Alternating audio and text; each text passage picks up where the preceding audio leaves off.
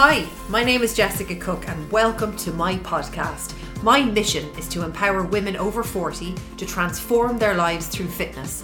I've made this podcast so I can share with you my tips, tools, and strategies I use on myself and my clients to get you feeling fit and healthy, feeling great in your clothes, with so much energy and positivity back in your life, no matter what your age. Head over to jessicacook.ie and you'll find lots of free stuff to get you started on your journey.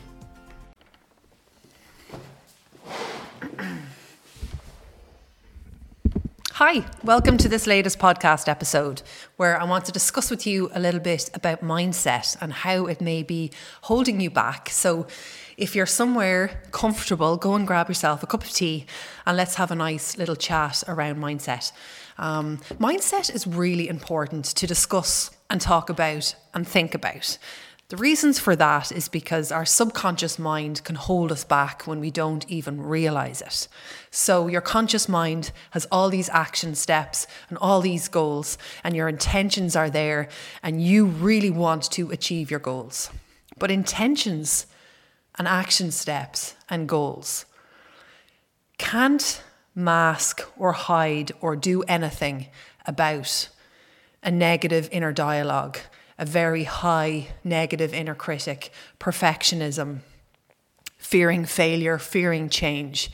All this stuff that's going on in the background that you may not be aware of if we don't tune in from time to time can hold you back. So that's what I want this podcast episode to be about today. Identifying where we may need to look at, looking at it, noticing it, and coming up with a plan to quieten it and to get rid of it. Carol Dweck talks about growth and fixed mindset, as I'm sure you all know about. The growth mindset being the great one, the one that we all want, where you can embrace failure as part of the journey, where you're open to learning, you're willing to learn, and it's okay to fail, to not be good at something. You have this awareness that you can get better. And the fixed mindset being much more about you feel how you were born and the tools you have now is it. This is it. And the tortoise and the hare is a great example of growth and fixed mindset the tortoise, who I love so much and try to be like, slow, steady, knew he was slow, still embraced the race, won because he took it seriously and just kept going and didn't stop and kept it slow and kept it steady. Um, there's so many different ways um, the mindset, our mindsets can hold us back. I've picked five. Um, and let's start off with identifying factors that are keeping you away from achieving your goals and your action steps. And let's get back on track by noticing what may be keeping us off track. So, the first one I want to talk about is being negative. I used to be really prone to being negative. I used to be negative all of the time. I would wake up in the morning time, and after that brief few seconds of feeling okay, it was doom and gloom from the get go. I would wake up in the morning and it would take me all day to feel okay. I would be riddled with anxiety and stress and negativity. And I didn't even realize it was me being negative. I just thought I had problems. It wasn't until I went and did actually a, a live Tony Robbins event um, when I learned about negativity. And, and, you know, he's big into 95% of your of your time being spent on solutions and 5% on your problems. And that was a big big life-changing moment for me to first off understand that I was a negative person. I mean, having an awareness that you might be quite a negative person is the biggest step you can take towards not being so negative anymore. I didn't realize I was negative, but how I viewed things was very negative. But at the time, I thought, this is me in my life, and I have these problems, and I'm not going to feel okay until all this is fixed. So negative. Um, negativity can hold you back when when you're when all you're seeing is negative stuff, negative things, um, problems, challenges, and all you see are problems in your way and all you see when you look out to the world is negative stuff, how do you ever expect to achieve any goals? Even break it down into a workout. You start your workout, you're, you're, you're annoyed with yourself because you're tired. Um, you're annoyed with yourself that you don't feel like you're doing well in a workout. When you have that negative thought pattern going on in your head, how are you ever supposed to get the most out of that workout and to feel good? But I find what happens with a lot of people is they feel safety in negativity. And some people feel very out of control when they're not negative. There's big safety in not having any expectation on anything. There's big safety in being negative about things. There's a there's a loss of control when you choose not to be negative. A feeling that I don't know if you've experienced this before, but if you've ever worked towards being more positive, you almost get fearful that something is going to happen bad because you've decided to be more positive. Um, getting out of that bracing yourself for something bad to happen um, is difficult, but you can do it. Um, so if you're listening to this now and you think, okay, Jessica, yes, I'm actually looking at it now, I'm quite negative. Um, I can just tell you what has worked for me, and that's saying that affirmation. I actually have it in my bathroom, um, and it's focus 95% of your time on solutions and 5% on your problems. So the next time you notice yourself having a negative thought, say to yourself, okay, is this true? Why do I feel like this? What can I do about it? And walking around throughout the day asking yourself what the solution is to something, whether it's a negative thought or a problem, I find has completely, in so many ways, helped change me from being negative in my thinking to positive in my thinking. Around negativity as well, three minutes of negative activity in the morning time can have an impact on your whole day in how you feel. So, for example, if you wake up in the morning time and the first thing you do is get on your phone and you're looking at the news and it's all doom and gloom, or maybe you're somebody who compares themselves a lot to other people on social media, and the first three minutes of your morning is spent scrolling through your phone looking at other people, that can have a huge negative impact on your day. Now, simply by cutting that out first thing in the morning and staying off your phone can be such a big step towards you feeling more positive and better and happier. So ask yourself are there quick wins that I can have throughout the day that are going to take me from a negative place to a positive place? And the first step in having a more positive mindset and moving away from a negative feelings, negative thoughts, is first off to notice it. I'm being negative right now. How can I change that? How can I look at that a different way? What can I do about this? How can I fix this? And over time, with practice, you will move from total negativity to feeling more positive about things. The second mindset sign that I want you to look out for is putting yourself down, listening to that inner critic. Now, we all have an inner critic. Some people call it a, a loud complainer that is constantly putting you down, telling you you're not good enough, telling you that what you're doing is bad. Um, and for some people, it's louder. For other people, it's, it's, it's a more quiet voice. The holy grail, the ideal is to get that negative voice down quiet. Can you imagine if your negative voice was a person standing beside you when you were trying to get something done? An absolute bully. And everything you tried to do in the day, it kept saying to you, You're fat, you're ugly, you're stupid. The state of you, you're going to amount to nothing. You're pathetic, you're not good at anything. I mean, you'd get such a shock. And if I told you that my friend had this going on, that she had a, a bully in her work and she wasn't able to get anything done and she was crying all the time, you would say to me, Oh my God, that poor girl, you must report her. What are you going to do about that? but yet we all have that really nasty bully inside of us. Maybe for you, it's about your appearance. Maybe when you walk by a shop window, you're looking for the reflection to hate on yourself. Maybe when you are in front of a mirror, you're waiting for yourself to see yourself, to call yourself fat and ugly. Maybe with your body, you may be working out now and taking care of yourself, but all you see is fat on your stomach.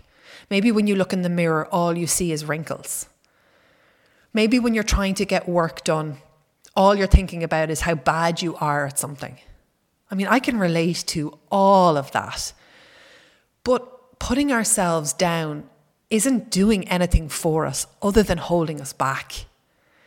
It's holding you back. It's keeping you away from happiness. It's keeping you away from joy.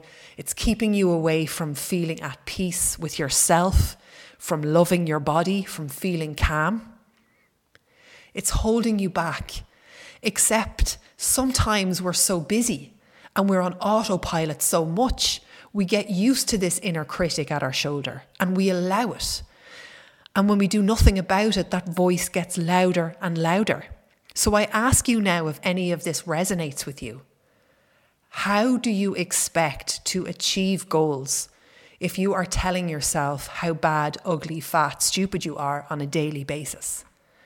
And if that is you, if you have a very loud negative voice, then I really recommend the very first step is to start by allowing yourself to listen to it and see what's being said to you and only get into that notice area that that that that I'm going to notice what I'm telling myself. Don't try to change it or do anything about it. Just notice it.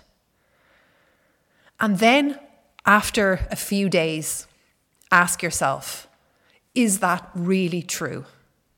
Is there a way I can start to love myself now? How can I move towards self soothing, self healing? Do I really believe that I'm stupid? Or is that something from my past? Do I really believe, really deep down, that I'm fat and ugly? Or are there ways that I could discover that I could look at my body in a way and say, Thank you, I love you, you've kept me alive, I'm sorry for hating on you, I love you so much? Why is it that we hate on our body so much? We tear it down. We tear ourselves down.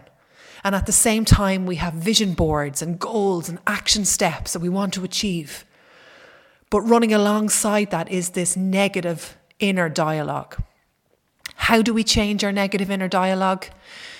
The only thing that I've noticed that works for me is to notice that inner dialogue, question it, confront it, challenge it, and then I'm going to give you a couple of other tips that I do around meditation and affirmations and different things like that. But the very first step is to go, okay, Jessica, wow, that's me. My inner critic, my negative voice is huge. Another one to watch out for is fearing failure, being so afraid of being bad and being not good enough that you hold yourself back. And it's in those moments that we have things planned, like we might want to go for a workout or we might want to go for a walk or or do something new in work or we have a big project and it's back to that whole what we spend 20% of our time on we should really be spending 80% the 20% that we spend our time on is is really the most valuable and when we are afraid of failure we do less, we hold ourselves back, we don't take as much action. And people that have nailed that and that go ahead and aren't afraid of failure and embrace it and bring fear along with them win. Their content isn't any better. They're not better in work. Their workouts aren't any better. They're just taking action because they're feeling the fear, embracing failure, using failure as learning experiences and going ahead anyway. The time is going to pass anyway. So, first off, recognizing that you may be afraid to fail and recognizing and being really honest with yourself throughout the day in ways that it holds you back. Did you stop doing something or did you put something off because you were afraid? And how can you go about changing that? And just like the last one, the very first step is to become really aware of it and notice it. I went through a phase recently of noticing a big time with myself, with content that I wanted to put out. I noticed myself saying, Oh God, no, I'll do that later. And then I questioned that thought. I was like, Jessica, why do you want to do that later? Oh, because I'd be afraid it wouldn't be good now. Oh my God, afraid. Fear of failure. fear of failure, fear of not being good enough, fear of your content being bad, fear of you putting something out there and it not helping people 5,000%. Um, so crazy um, to to be afraid to fail, afraid to put something out there um, that mightn't work or be good or being perceived as being good. I mean, who cares? Where's all this pressure coming from? um, another one to watch out for is perfectionism. Really high standards in yourself. Validating yourself based on how much you're getting done. Getting overwhelmed because you want to do all this stuff so well that you become really overwhelmed and burnt out? Are your standards too high?